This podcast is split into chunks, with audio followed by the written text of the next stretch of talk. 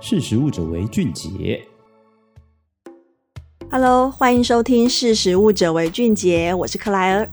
这个周末呢，我去卖场的时候呢，发现一个有趣的现象，在面条这个区域呢，一字排开，好有趣哦。每一个包装上面呢，都印了大大小小我们熟悉的名人明星的面孔，而这些明星呢，不只是像过往这个产品代言而已哦。而是在这个面的这个包装上面的名字呢，都还印着他们的这个所属的名字。例如说，曾国城的曾拌面，贾静雯姐弟他们有一个这个假以时日，然后 YouTuber 芊芊呢，他有千拌面，甚至呢，像是呃比较近一点的这个呃名厨詹姆士，他出了沾面，然后像明星炎亚纶，他也出了严选绝品。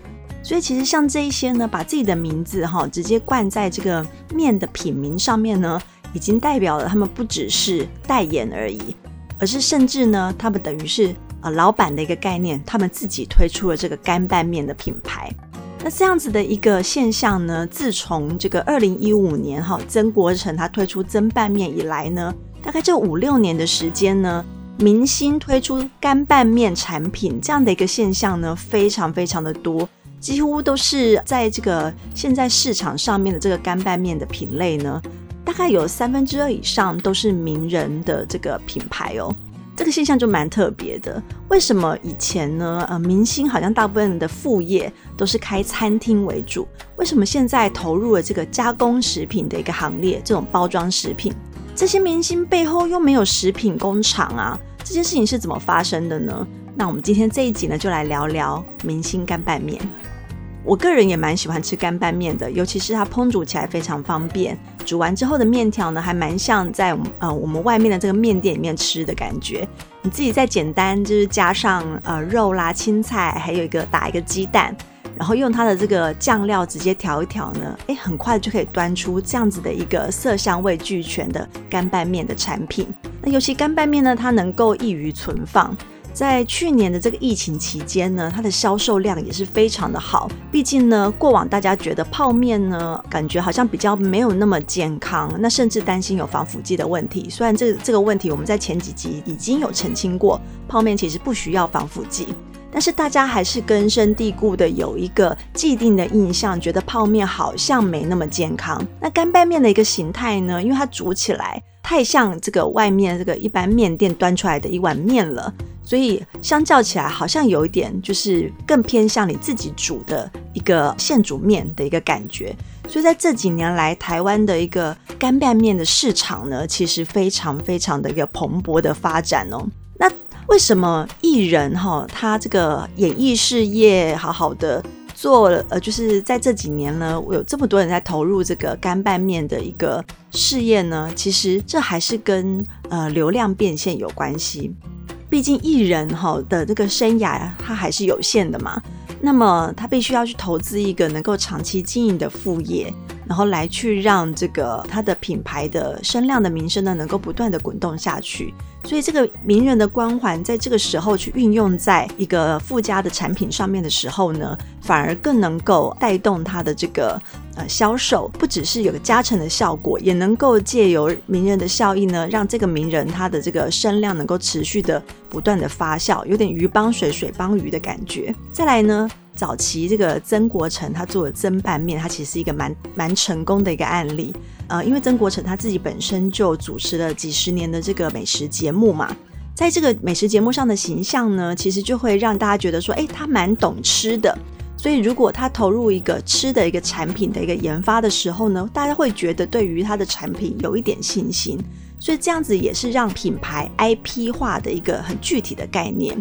而且从他切入这个市场之后呢，当时二零一五年台湾比较少干拌面的一个其他的品牌，早期像阿舍干面就是也是卖得很好，在美国也是这干拌面品牌的这个第一名哈。那个时候都还是这一种自有品牌这种面厂哈出现的一个产品，但是名人哈投入这个市场还比较少，曾国成是第一个。那他打出了这个名人干拌面的第一个品牌之后呢，业绩节节升高，甚至到了二零一八年呢，蒸拌面它的这个销售甚至还达到了二点五亿的这个新台币哦，这也开拓了一个名人陆续投入干拌面的一个催促的一个催化剂，所以他给了一个蛮好的一个示范，他炒热这样的一个市场。那到底为什么名人这么容易就推出这样的一个包装食品呢？其实这个背后哈，就是因为台湾独特的这个食品代工的产业，有这个产业链的支撑。其实让名人 IP 化这件事情呢，变得非常的容易。我这边就来谈谈，到底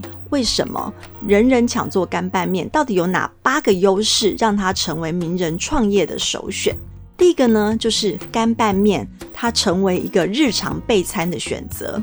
因为呢，如果说你就一个品牌经营的一个角度来讲的话呢。如果你推出的是呃饼干呐、零食的话呢，它不是一个天天可以吃的东西，所以你在购买的频次上面呢，你大概就是一个礼拜或者一个月买个几次。但是如果说你开发的产品是一个你天天可以食用的一个日常产品的话呢，就可以让你这个肖像哈不断的在这个每个人的大街小巷这边出现。所以干拌面它是一个日常可以放在家里备餐的一个选择。而且它的口味的变化呢，因为它有非常多不同的酱料，可能是葱油啦、香辣啦、麻酱啊这样子，它的口味变化非常的多，所以甚至有些人呢，他也可以每天都吃这个干拌面，然后再把这个配菜呢做一点变化，就可以是一个很简单的一个晚餐的选择。所以这样子跟零食饼干类型的产品来相比呢，它能够触及的市场范围更大，而且过往这些明星啊，喜欢它的 TA 的族群比较限定嘛。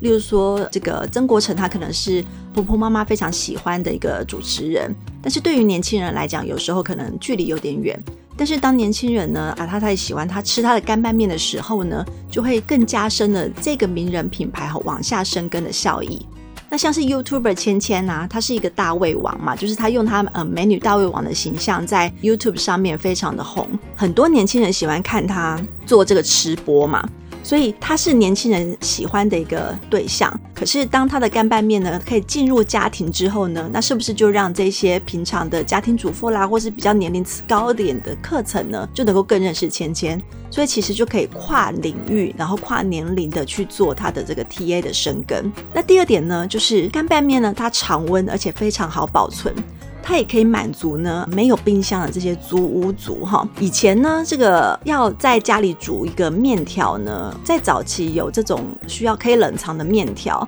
然后再来就是比较干货的这种泡面。那刚刚提到泡面，其实大家会有觉觉得好像不够健康的印象嘛。那干拌面呢，它就是介在这中间，它是常常温很好保存。可是相较起来，又觉得好像比较健康一点，可以自己煮。接下来呢，第三点呢，就是跟上了这近两年来的这个自主的风潮。在疫情期间呢，很多人他不敢外食哈，就很喜欢在家里煮饭。可是平常没有在煮饭的人呢，突然叫他煮一顿餐呢，可能会觉得有一点门槛。但是干拌面很简单，你就是把水煮滚，然后把面条放下去，照着他讲的三分钟或五分钟呢，好，时间到了。好，捞起来，然后把酱料拌一拌，然后再再烫个青菜，或是假设你你不加其他的东西，你直接吃它的这个拌面的这个风味呢，也是非常的丰富。所以这个其实给那个平常比较没有煮饭的人一个蛮高的成就感的，没有厨艺哈也能端出一道料理的这种感觉，其实也是受到非常很多年轻人的欢迎。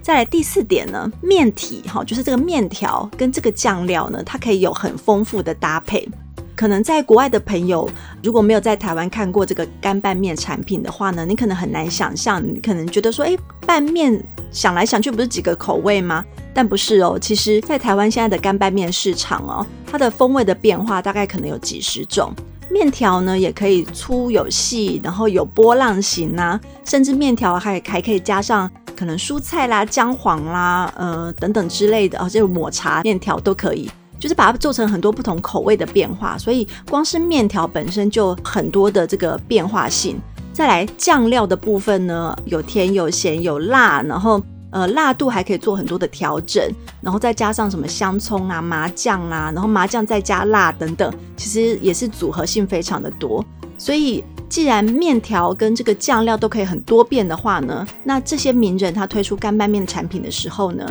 他的这个路线就可以很容易区隔。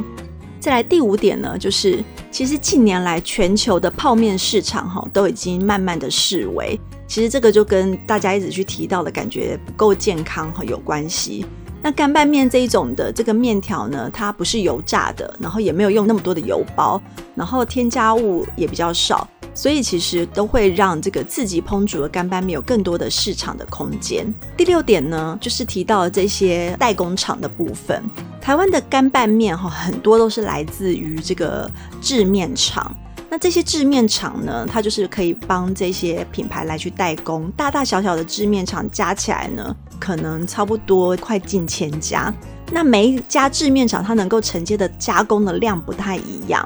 所以其实如果说想要试试水温，然后推出一个干拌面品牌的时候呢，最小的量呢，五百包、一千包，它也可以生产哦。就像我们实力媒体自己在做这个题目的时候呢，去接触这些制面厂。他们也是有说啊，如果说我们想要推出我们自己属于实力的干拌面，他们也可以马上帮我们制作，而且他那个加工的菜单吼，一字摊开，他就可以帮你配好说啊，你要什么面条，你要什么酱料，然后包装再做一个美工设计，那很快就可以帮我们生产了。所以这样子的一个加工的能量呢，也就让这些名人投入市场的时候呢，它可以很快的就上市。然后就先用小批次来去试试水温，如果卖得好的话呢，赶快再加紧的加大产能，或者是推出其他新的口味。这个就是取决于这个我们代工厂合作的一个配合的状况。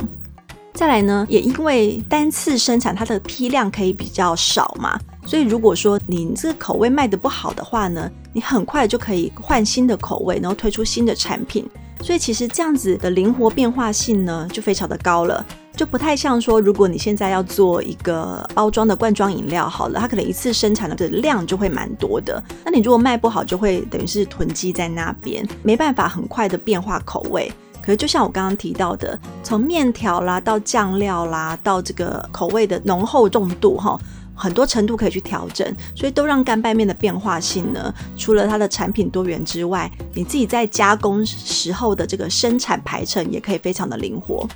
那最后一点呢，就是这个原料成本的变动小，所以让这个品牌去议价的能力很高，它获利的空间也就很大。那这什么意思呢？其实是因为干拌面的原料非常单纯，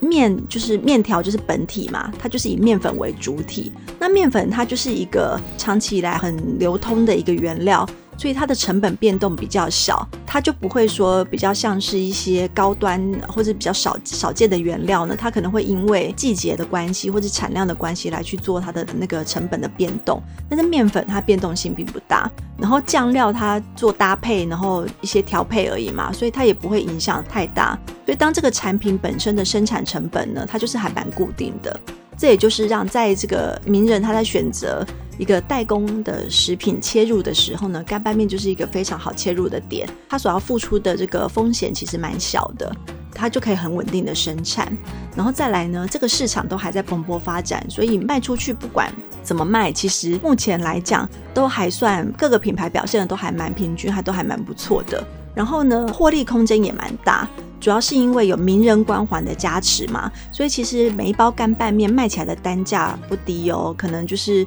有时候五包配起来就是有个这个两三百块这样子，所以单包的话就是要五六十块，这样子的一个价格带呢，就拉高了这个获利的空间。不过我们这边也其实也要提醒哈，虽然干拌面的市场目前从各个面向来看，都好像比其他品相具有生产或者是销售的优势，这也让很多的名人投资食品的时候呢，把它作为第一个选择。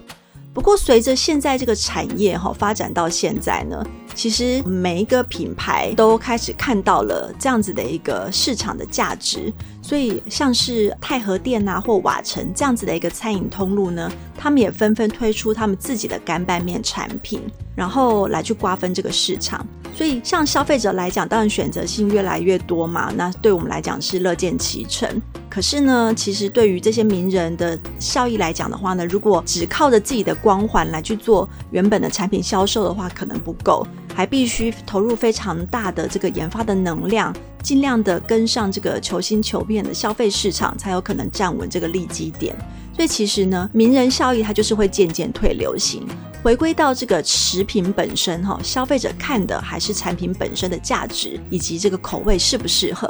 所以，因此呢，虽然借由名人光环投入干拌面市场是一个很好切入的一个副业的选择，但是其实呢，如何让这个品类维持市场的新鲜感，仍然是一个很大的挑战哦。好，这就是我们今天的分享，希望能够让让大家更了解干拌面这个市场。之后呢，会再跟大家多分享呢各种不同产业的一些分析趋势介绍。是食物者为俊杰，我们下次见，拜拜。识时务者为俊杰。